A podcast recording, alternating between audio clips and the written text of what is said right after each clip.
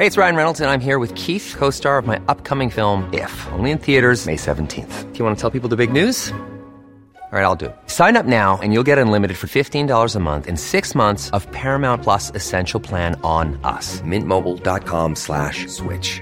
Upfront payment of $45 equivalent to $15 per month. Unlimited over 40 gigabytes per month. Face lower speeds. Videos at 480p. Active Mint customers by 531.24 get six months of Paramount Plus Essential Plan. Auto renews after six months. Offer ends May 31st, 2024. Separate Paramount Plus registration required. Terms and conditions apply if rated PG. Many of us have those stubborn pounds that seem impossible to lose, no matter how good we eat or how hard we work out. My solution is PlushCare. PlushCare is a leading telehealth provider with doctors who are there for you day and night to partner with you in your weight loss journey. They can prescribe FDA-approved weight loss medications like Wagovi and Zepbound for those who qualify. Plus, they accept most insurance plans. To get started, visit plushcare.com slash weight loss. That's plushcare.com slash weight loss. Wow. Nice. Yeah. What you're hearing are the sounds of people everywhere putting on Bombas socks, underwear, and t-shirts made from absurdly soft materials that feel like plush clouds. Yeah, that plush. And the best part? For every item you purchase, Bombas donates another to someone facing homelessness. Bombas. Big comfort for everyone. Go to bombas.com slash ACAST and use code ACAST for 20% off your first purchase. That's bombas.com slash ACAST. Code ACAST. صفحه 1120 بهترین انواع پوست از روسیه وارد می شد. آنها قاقم بود که آن را از پوست راسوی سفید می ساختند.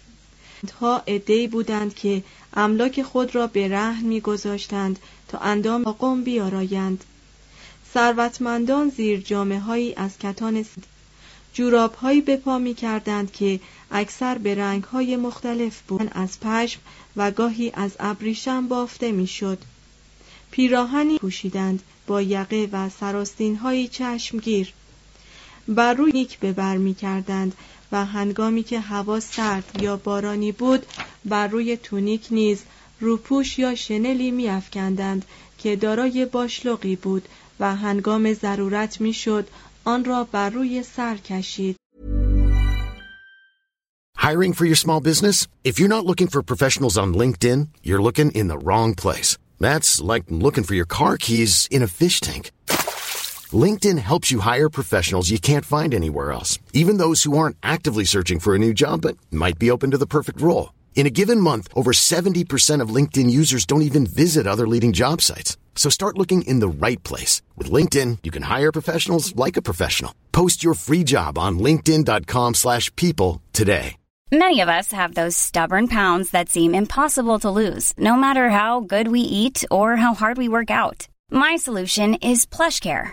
PlushCare is a leading telehealth provider with doctors who are there for you day and night to partner with you in your weight loss journey. They can prescribe FDA-approved weight loss medications like Wagovi and Zepbound for those who qualify. Plus, they accept most insurance plans. To get started, visit plushcare.com slash weight loss. That's plushcare.com slash weight loss. قسمت فوقانی بعضی از انواع کلاها صاف و چهار گوش بود. این کلاهای مشهور به تخته ساروج که در اواخر قرون وسطا میان وکلای دعاوی و پزشکان معمول بود امروزه فقط در کالج ها و دانشگاه های جهان بین استادان متداول است. جوانان خدا را در هر فصلی از فصول سال دستکش به دست می کردند و اوردریکوس ویتالیس راهب وقایع نگار شاکی بود از اینکه زمین قبارالود را با دنباله دراز شنلها و رداهای خود می رفتند. مردان جواهرات را نه فقط زیور دست و سر و گردن می ساختند بلکه در آرایش کلاه، جبه و کفش نیز به کار می بردند. بر روی بعضی از جامعه ها آیاتی چند از کتاب مقدس دعا یا کلماتی رکیک مروارید دوزی شده بود. حاشیه برخی از این لباس ها را گلابتون دوزی می کردند. بعضی از آنها از قماش زربفت بود.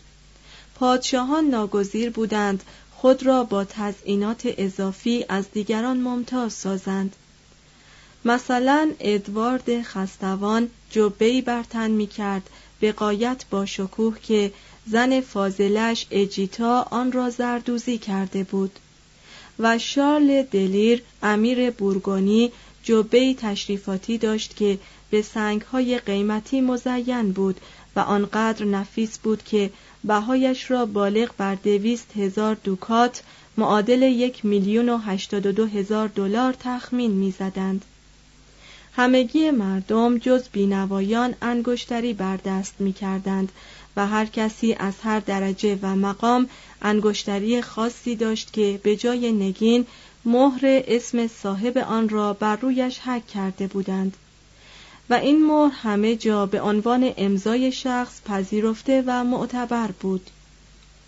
لباس نموداری بود از درجه اجتماعی یا ثروت شخص. هیچ طبقه دوست نداشت که افراد پایینتر از طرز لباس ایشان تقلید کنند از این رو بود که بیهوده قوانین مخصوصی برای محدود کردن هزینه های شخصی تصویب می شد.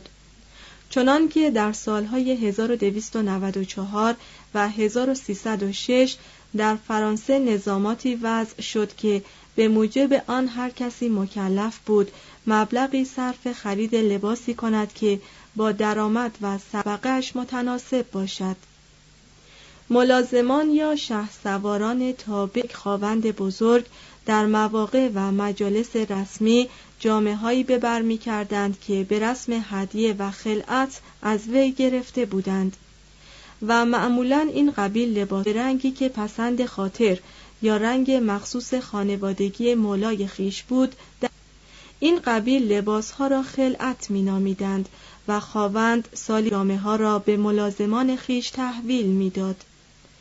با وصف این های خوب قرون وسطایی تنپوش هایی بودند که برای تمام عمر دوخته می شد. بعضی دقیقا این قبیل اقلام را به موجب وسیعتنامه خود گذاشتند. بانوان اصیل پیراهن کتانی بر می کردند و بر روی آن جامعه درازی که حاشیه‌ای از خز و تا روی پا می آمد. و روی آن نیمتنه می پوشیدند که در خلوت ویزان بود و در برابر اغیار با بند محکم به بدن می چسبید زیرا کلیه بانوان طبقات عالیه اشتیاق عجیبی داشتند که شان باریک باشد.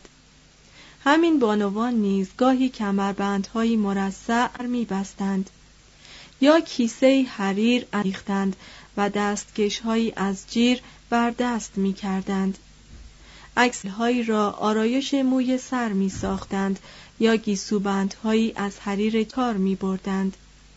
پاره ای از بانوان کلاهای بلند و مزین به شاخهای جانوران بر سر می گذاشتند که این موضوع خاطر شوهرانشان می‌شد. این قبیل کلاهای شاخدار موقعی به قدری متداول بود که دت مورد مسخرش قرار می‌دادند. با کفش پاشنه بلند رایج شد طرفداران اصول را یکی دو بند انگوشند تا قوزک های آراسته و کفش های قشنگ خود را نشان دهند به ساق پای زنان چیزی نبود که در محس را به باد سرزنش می گرفت که با لباس های بدن نمای خیش سینه و پستان های خود را نشان می دادند.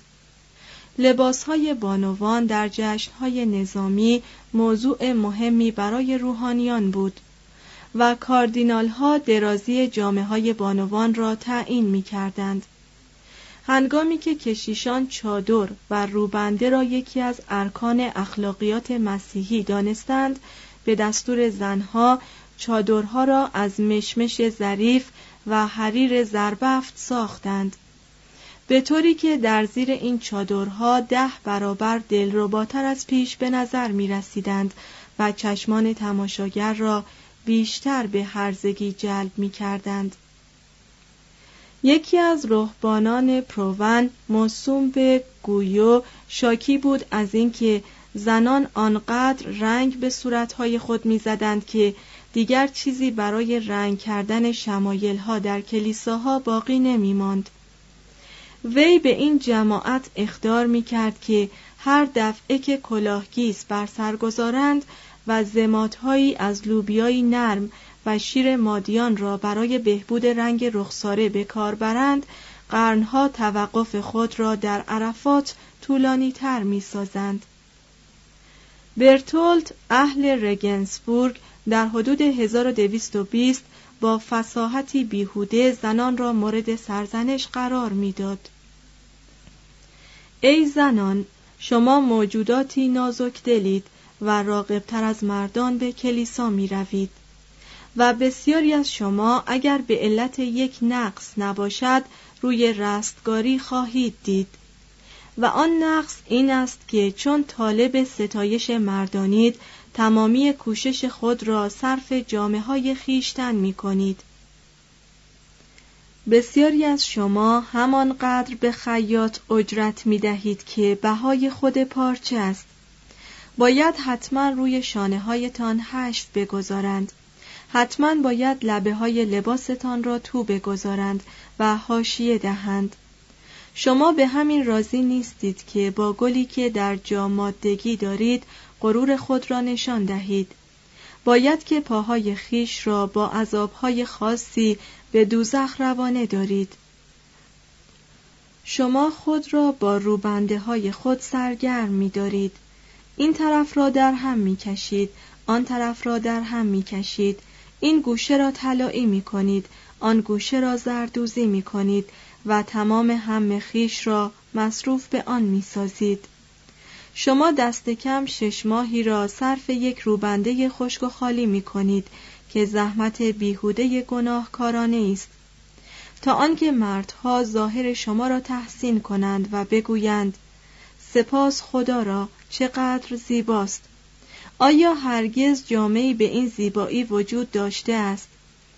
و شما می‌گویید ای برادر برتولت خاطر جمع باش که ما فقط این کار را به خاطر همسر خود کرده ایم تا کمتر به چهره دیگر زنان خیره خیره بنگرد. نی باور کنید که اگر همسر شما مرد نیکوسیرتی باشد به مراتب بیشتر خوش دارد به سخنان آری از گناه شما گوش فرا دارد تا آنکه فریفته زیور ظاهری شما شود. شما ای مردان می توانید به این کار پایان بخشید و دلاورانه به مبارزه با آن قیام کنید. ابتدا با سخن خوش و اگر هنوز سرسختی نشان دهند شجاعانه قدم به میدان نهید. روبنده را از سر زن کشیده پاره کنید و حتی اگر چهار یا ده دانه از موها نیز کنده شد آن را در آتش افکنید. فقط سه یا چهار بار به این عمل اکتفا نکنید دیری نخواهد گذشت که زن شکیبایی پیشه سازد بعضی از اوقات زنان این قبیل موعظات را به گوش جان می شنیدند و حتی دو قرن قبل از آنکه مصلحی چون ساونارولا عرض وجود نماید روبنده ها و زیورهای خود را در آتش می ریختند. خوشبختانه این گونه توبه ها کوتاه بود و نادر. هفت. در خانه. در یک خانه قرون وسطایی چندان آسایشی وجود نداشت. پنجره ها معدود بودند و به ندرت شیشه داشتند. دریچه های چوبی جلوی پنجره را می بستند و مانع از نفوذ گرمای شدید آفتاب یا سرمای سخت به درون اتاق می شدند. منبع تولید گرمای داخلی یک یا چند بخاری بود جریان هوا و باد از هزار سوراخ و درز نفوذ می کرد به همین سبب سندلی های پشت بلند نعمتی عظیم محسوب می شدند. در زمستان گذاشتن کلاهای گرم بر سر و پوشیدن پوست در داخل خانه امری عادی بود.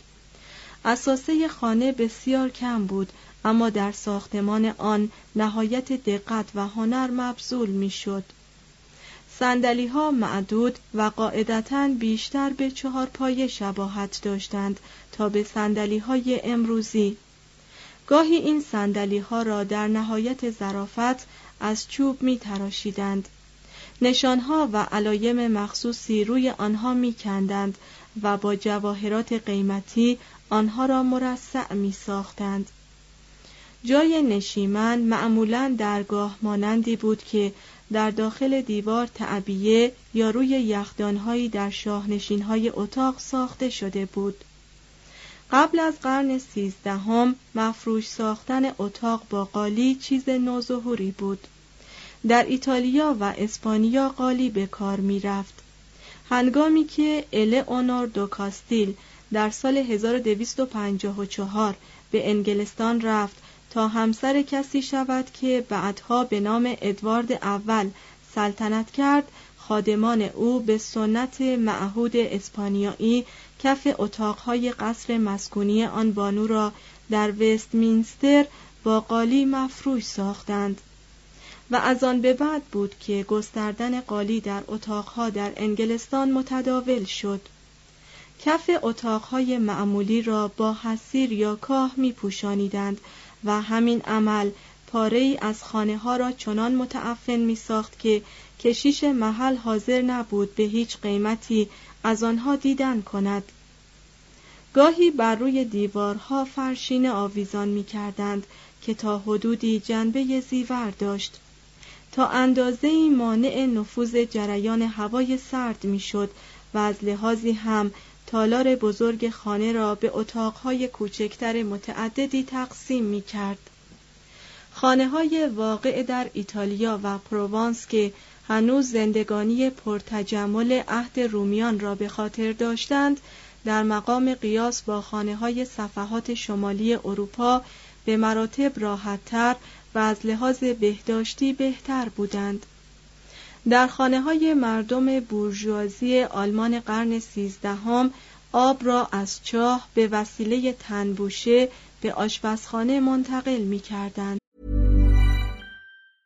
Want to get a chiseled look in the jawline? Sculpt and shape your jawline with added volume from Juvederm Volux XC. Juvederm Volux XC is an injectable gel specifically designed to be robust enough to improve moderate to severe loss of jawline definition. And it is the first and only hyaluronic acid filler approved for the jawline. Add volume to your jawline for a chiseled look with Juvederm Volux XC. For important safety information and to find a licensed specialist, visit juvederm.com that's J U V E D E R M.com. Not for people with severe allergic reactions, allergies to lidocaine, or the proteins used in Juvederm. Common side effects include injection site redness, swelling, pain, tenderness, firmness, lumps, bumps, bruising, discoloration, or itching. There's a risk of unintentional injection into a blood vessel, which can cause vision abnormalities, blindness, stroke, temporary scabs, or scarring. Talk to a licensed specialist to find out if it's right for you. Visit juvederm.com. That's J U V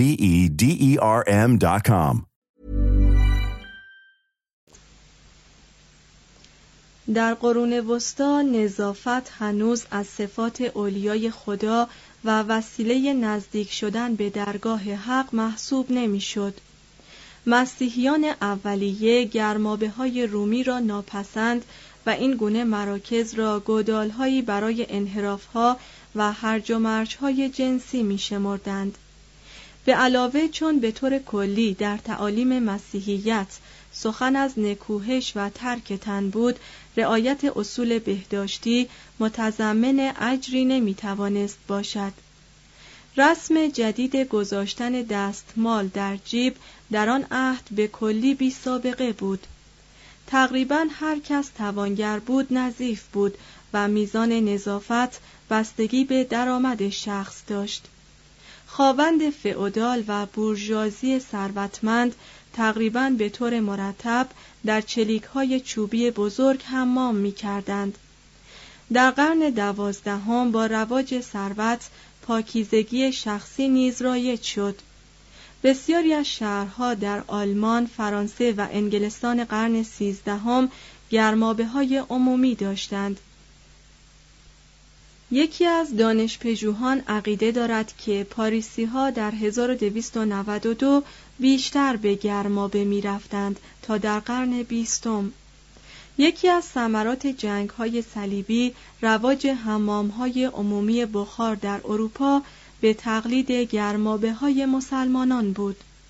کلیسا با گرمابه ها نظر خوشی نداشت زیرا این گونه مراکز را مقدمه واداشتن معمال منافی افت می دانست و چند تا از این گرمابه ها نیز دادند که بیم کلیسا بدون دلیل نبوده است. برخی از شهرها گرماب معدنی برای عموم احداث کردند. صومعه ها دشدال و خانه های اغنیا دارای مستراهایی بودند وصل به چاه مست... لکن اکثر خانه ها برای این کار محلی در حیات سر طویله و در بسیاری موارد یکی از این مستراها مورد استفاده ده دوازده خانه بود. رواج تنبوشه هایی برای بیرون بردن فاضلاب از خانه ها از اصلاحات بهداشتی بود که در زمان سلطنت ادوارد اول در انگلستان معمول شد. در قرن سیزدهم پاریسی ها بلدان خود را از فراز پنجره ها توی معابر خالی می کردند و تنها تأمینی که بیچاره داشت اختار صاحب خانه بود که به صدای بلند می گفت خیس نشوی.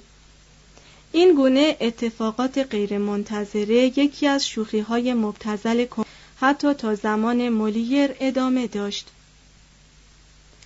مسلمی هنوز از تجملات بود. در 1255 ایمینیانو چند مستراح عمومی وجود داشت. لکن هنوز در از آن اثری نبود.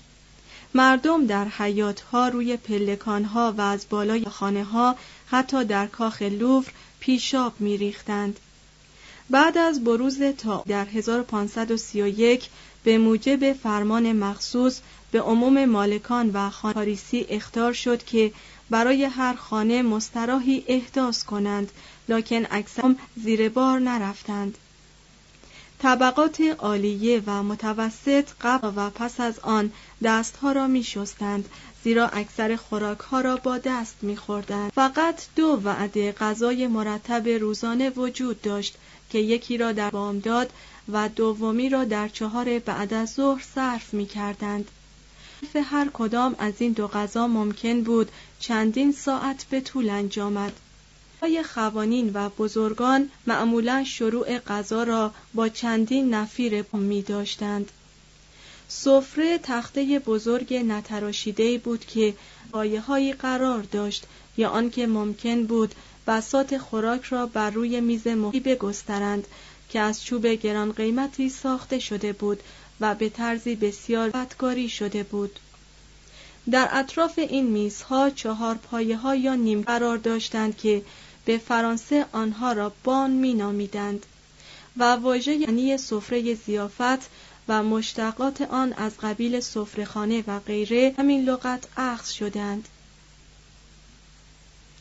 در بعضی از خانه ها بی استادانه خانه گسترده و مهیایی را که بر روی میز از طبقه فوقانی پایین یا از طبقه تحتانی بالا می آورد اینکه تعام تمام می شد به یک طرفت العین آن را از انظار ناپدید می پس از صرف غذا خدمتکاران با آفتاب لگن به مقابل آمدند و همگی آنان دستها را می شستند و با دستمال دند و سپس دستمالها را جمع کرده به کناری می نهادند.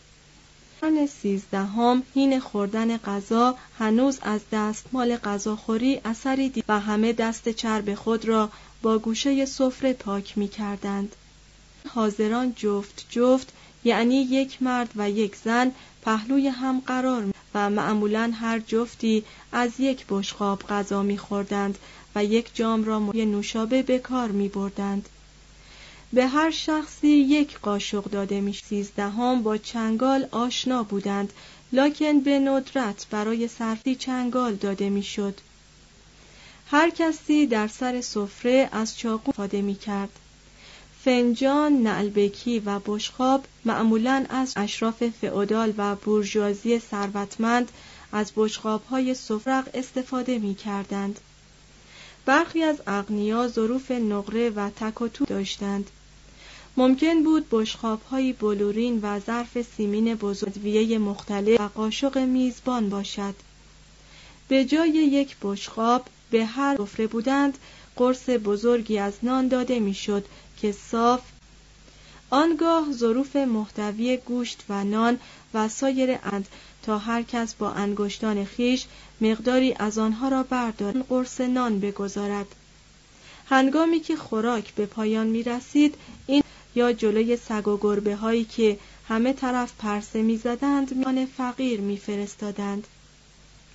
یک وعده ال با خوردن عیه و شیرینی های مختلف و یک دور میگساری. خوراک هم فراوان بود هم تنوع داشت می‌شد.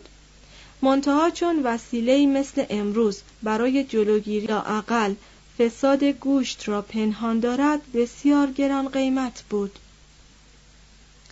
بعضی از ادویه را از مشرق زمین وارد می کردند لکن چون این عمل گران تمام می شد مردم در باغچه های خود شروع به کاشتن گیاهان دیگری از قبیل جعفری، خردل، مریم گلی، پونه کوهی، بادیان رومی، سیر، شبت و امثال آن کردند. کتاب های آشپزی متعدد بودند و بغرنج.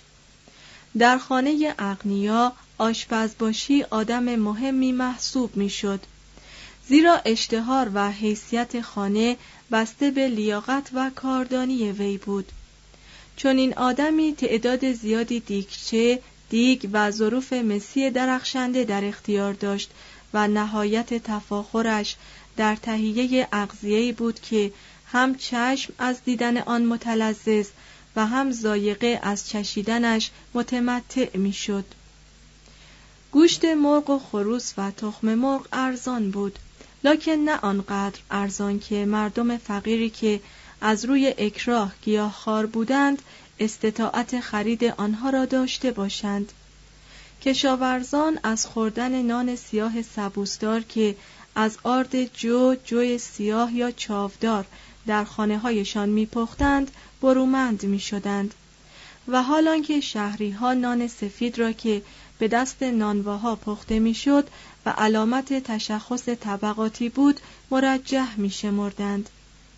هنوز سیب زمینی، قهوه یا چای وجود نداشت لکن تقریبا تمام گوشت و سبزیجاتی که در اروپا به مصرف می رسید از جمله مارماهی، حلزون و قورباغه خوراک انسان قرون وسطایی را تشکیل می‌داد.